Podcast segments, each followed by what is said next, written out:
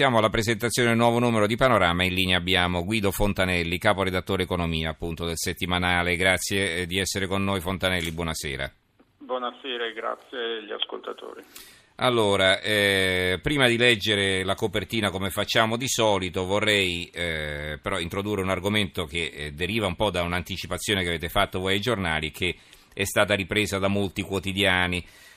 Allora, eh, sul libero, autogol di Renzi, così perde Milano, Sala ineleggibile, Panorama scopre un vizio di forma che rischia di togliere dalla corsa il candidato sindaco del PD, il Premier non ha ratificato le sue dimissioni da commissario dell'esposizione universale.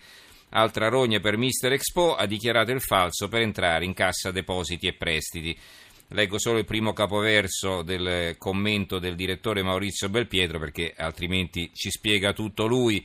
E poi Fontanelli cosa ci, ci, dice? Allora, Matteo Renzi ha un problema grande come una casa e si chiama Beppe Sala, non si tratta della villa di Zoagli che il candidato sindaco di Milano per il centro-sinistra si è scordato di dichiarare, pensando di avere in Liguria non una residenza per le vacanze ma un semplice terreno. E nemmeno il grattacapo è costituito dall'altra villa, quella in cui l'ex commissario dell'Expo soggiorna quando va a sciare, che per una dimenticanza pure non è stata riportata nelle dichiarazioni depositate in comune. No, niente di tutto questo, il problema consiste in altre due distrazioni che rischiano di rendere ineleggibile l'aspirante sindaco del PD. Il Fatto Quotidiano, che la presenta come un'inchiesta esclusiva, quindi non fa riferimento a Panorama, forse avrete lavorato in parallelo, questo non, non so dire, per la legge è ineleggibile, ha continuato a fare il commissario Expo, ecco la prova, Sala si è dimesso per finta, come fa a candidarsi? E... Eh, Palazzo Chigi prova a coprirlo, dimissione arrivate il 15 gennaio, ma a febbraio l'ex manager della Moratti e candidato PD firmava ancora documenti come commissario dell'esposizione universale. È un articolo di Barbacetto e qui si vede poi anche un pezzo della pagina di un, di un documento, appunto con data 3 febbraio 2016, il titolare della contabilità speciale, dottor Giuseppe Sala, con la sua firma.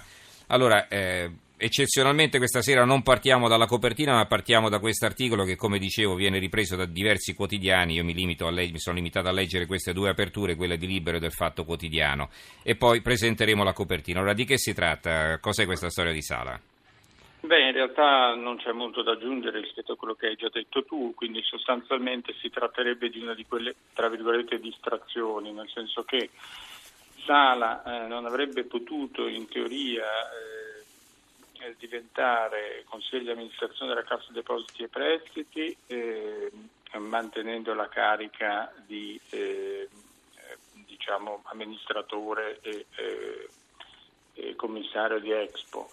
poi in realtà questa, a sua volta questa mancanza di delibera da parte della Presidenza del Consiglio per togliere questa carica a Sala gli impedirebbe a questo punto di correre per la eh, poltrona di sindaco di Milano. Adesso le ultime notizie sono che in realtà sarebbe comparsa un eh, documento che dimostrerebbe che in realtà questa chiusura di rapporto ci sarebbe stata, però diciamo una situazione un po' confusa che dimostra che si aggiunge a una serie di infortuni di sala. Eh, io devo dire personalmente sono sicuramente degli errori di tipo formale, il problema è che eh, dietro la forma c'è la sostanza che sono le leggi, per cui eh, se la legge prescrive che uno non si può candidare se non si era ancora dimesso da una carica che era stata di tipo governativo, sfortunatamente la legge è fatta così, adesso non so come ne uscirà, mi sembra capire che la linea anche del suo avversario, cioè di Parigi, l'avversario principale, sia quella abbastanza di fair play e cercare in qualche modo di dire vabbè lui politicamente comunque resta il mio avversario. Adesso vedremo un po' come esce. Allora, veniamo invece alla copertina di Panorama. Eh, stipendi e pensioni, chi piange e chi ride, i conti in tasca a tre generazioni per scoprire quanto guadagnano, quanto guadagneranno e quanto possono mettere da parte. Con una certezza, i giovani di oggi non potranno fare affidamento sulla previdenza pubblica. Allora, spiegaci un po' il contenuto di questa vostra indagine, prego. Ma guarda, è una specie di gioco che abbiamo fatto. No? Noi continuiamo a sentirci dire mh, mm, allora i giovani guadagneranno poco, prenderanno poco di pensione, le persone di mezza età se la caveranno così e così. Insomma, noi mettendo insieme una serie di dati da una, una moltitudine di fonti abbiamo provato a fare questo gioco, un viaggio nel 2041 immaginando che tre persone, una persona che ha oggi 20 anni, una persona che ha oggi 40 anni e una persona che oggi ha 60 anni, chi alla fine starà meglio tra 25 anni. Quindi il risultato qual è? Che per esempio Rosanna, ipotetica pensionata che nel, 41, nel 2041 avrà 85 anni di età, avrà una pensione di 2.150 euro eh, proveniente dal suo lavoro da dipendente, con una buona copertura. È probabile che invece chi oggi ha 40 anni si troverà nel, nel 41 a 65 anni, dovrà aspettare ancora 10 anni più o meno per avere eh, eh, scusi, eh, 5 anni per poter andare in pensione, cioè 70 anni, e rispetto a uno stipendio di 1900 euro che ipotizziamo, la sua pensione sarà di 1100. Quindi la metà della signora peggio. più o meno. Mm. Sì, esatto. Chi invece ha 20 anni, immaginiamo che avrà una carriera più complicata, è un lavoratore autonomo, probabilmente vivrà nella casa che ha ereditato dai nonni magari perché non avrà avuto i soldi per comprarli, andrà in pensione nel 2071 con una pensione di appena 800 euro ed sarà più o meno la metà dello stipendio che ipotizziamo di 1600 euro. Questo in realtà per cercare di dare concretezza a quell'immagine che abbiamo adesso, eh, per cui le persone che oggi sono più anziane eh, rischiano di trovarsi meglio e di vivere meglio e di avere una situazione economica e reddituale migliore dei figli e dei nipoti. Eh, e questo l'abbiamo voluto proprio rappresentare attraverso queste tre storie, unendo poi una serie di dati, te ne dico soltanto uno, nel 2040 eh, il 32% della popolazione avrà più di 65 anni. E fai conto che oggi il 19%, eh, il 20% ha, ha, più di 65 anni. No? avremo il 10% della popolazione avrà più di 80, quindi c'è proprio uno spostamento di, di, di una eh, età e di una, di una società verso, verso, le persone più anziane. Quindi mh, avremo da un lato un problema di stipendi più bassi e quindi pensioni più basse, accanto a una situazione di adulti invece e di anziani di oggi che sono invece probabilmente più privilegiati. Tra l'altro citiamo anche i risultati di uno studio del Census che dice che eh, anche per queste ragioni il dialogo tra le società sta cambiando, tra le, varie, scusa, tra le varie generazioni sta cambiando, nel senso che si inaridisce, è come se non si riuscissero più a parlare i giovani con gli adulti e gli adulti con gli anziani, perché è come se fossero tre mondi completamente diversi anche proprio da un punto di vista eh, di prospettive future, di tipo di lavoro, no? è proprio cambiato il mondo, sta, si, la nostra società si sta, sta, cambiando molto profondamente e dividendosi diciamo, in queste tre grandi fasce. Allora, qui avete disegnato, diciamo, eh, tracciato un po' un quadro di quel che accadrà e la terapia quale sarebbe? Che cosa suggerite insomma? No, la terapia per la verità noi non la indichiamo, l'unica cosa che si può fare è ipotizzare è di riuscire a intervenire con politiche del lavoro e investire i soldi dello Stato non tanto a difendere il pensionato quanto a cercare il più possibile di aumentare l'occupazione, di aumentare le occasioni per i giovani, aumentare la, la qualità diciamo, del lavoro delle persone quindi investire sull'istruzione, investire sui giovani, quindi invece di dare gli 80 euro in più per dire al pensionato che ha la minima, è meglio dare, investire questi soldi piuttosto per creare nuove opportunità di lavoro. Questo diciamo è, è un po' la nostra tesi. Mm-hmm. Tra l'altro il pezzo di copertina è seguito da un'analisi di Ricolfi che fa un altro diciamo, appunto alla politica economica del governo perché sostanzialmente dice da un lato la la retorica un po' del governo è quello di dire viviamo in un paese che in realtà sta cambiando, sta diventando sempre più dinamico, una riforma dietro l'altra, il che è vero, ma è altrettanto vero che questo dinamismo poi non è provato dalla velocità di crescita dell'economia.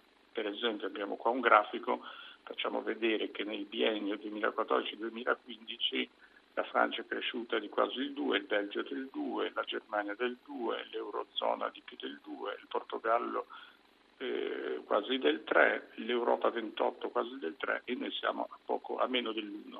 Cioè siamo sempre il fanalino di coda nella crescita, quindi vuol dire che c'è qualcosa che ancora non funziona. Certo.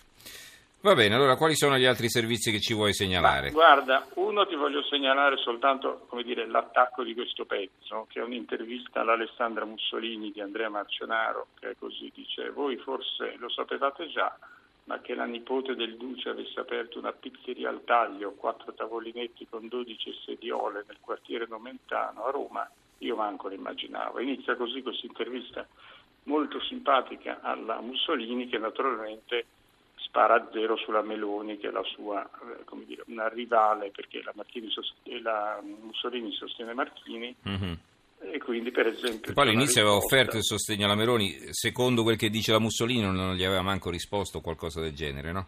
Sì, esatto. E poi c'è la domanda, appunto, dice, ma ce l'ha proprio con la Meloni? Lei dice, ma no, ma mi fa solo sorridere quando si atteggia pura e dura dopo aver fatto il ministro messa lì da Berlusconi da quella che adesso lei, novella eroina, osa chiamare la Corte.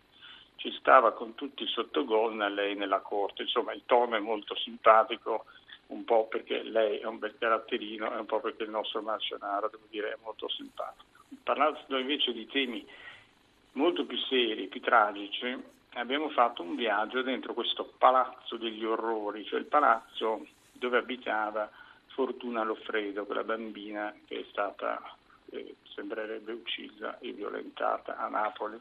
Mm-hmm. E, eh, ed è uno spaccato incredibile perché praticamente abbiamo fatto eh, piano per piano chi abitava in questo palazzo. Per esempio tu mi potresti chiedere, non so, al primo piano, al primo piano c'è una persona, interno 1, precedenti penali, associazione per delinquere, interno 2, maltrattamenti in famiglia, non so, al quarto piano c'è un nucleo di due persone, di cui una signora contrabbando di sigarette e violazione di proprietà intellettuale, mentre lui contrabbando di sigarette. Non so, mm-hmm. andiamo al settimo piano, cioè praticamente in questo palazzo, quello che viene fuori, tanto per darti lo spaccato, dunque, su 76 adulti che abitano in questo palazzo, 39 hanno precedenti penali cioè per dare l'idea che è un mondo veramente che noi facciamo fatica a immaginare, mm-hmm. un mondo di, sì, di immaginazione, di, di, per cui addirittura ci sono delle mamme intervistate dal nostro giornalista che non si ricordano il giorno esatto di nascita del figlio, tanto per dirti. Cioè, si eh. ricordano che è nato nell'anno X, mese X, ma non si ricordano bene il, il giorno tanto per dirti il tipo di rapporto che c'è all'interno di queste famiglie un po' disastrate. Invece per parlare di qualcosa di più leggero, tu sai qual è la cosa che accomuna l'Arsenal, il Chelsea, l'Ester, il Paris Saint Germain o il Valencia o l'Inter e Roma? No. Che hanno tutti gli stranieri come proprietari. Quindi mm. noi abbiamo fatto tutti gli stranieri che hanno eh, il controllo, sono dentro le squadre nel calcio europeo e abbiamo anche fatto un confronto tra chi spende di più mm-hmm. tra questi e quelli che poi hanno avuto i migliori risultati partendo un po' dal caso di questa squadra inglese, cioè mm-hmm. l'Ester, mm-hmm. che essendo proprietà di un, un miliardario thailandese, mm-hmm. esatto. E, e fai conto che le, le, squadre, soprattutto quelle poi inglesi della Premier League, controllate da capitali stranieri, sono tantissime. Ed è molto interessante vedere come si stanno comportando nel campionato. Infine, l'ultimo bel pezzo che consiglio di leggere per chi ama così un po' la storia, anche i grandi personaggi, un grande ritratto della Elisabetta II, perché dopo aver compiuto gli anni adesso Londra si prepara ai grandi festeggiamenti. Mm-hmm, I 90 anni. Certo. Esatto. E va bene, allora ricordiamo la copertina di Panorama, in edicola fra qualche ora, chi piange, chi ride, stipendi e pensioni, conti in tasca a tre generazioni per scoprire quanto guadagnano, quanto guadagneranno e quanto possono mettere da parte. Con una certezza i giovani di oggi non potranno fare affidamento sulla previdenza pubblica. Questo numero di Panorama ci è stato presentato dal caporedattore dell'economico Guido Fontanelli. Grazie Fontanelli e buonanotte. Grazie a voi, buonanotte.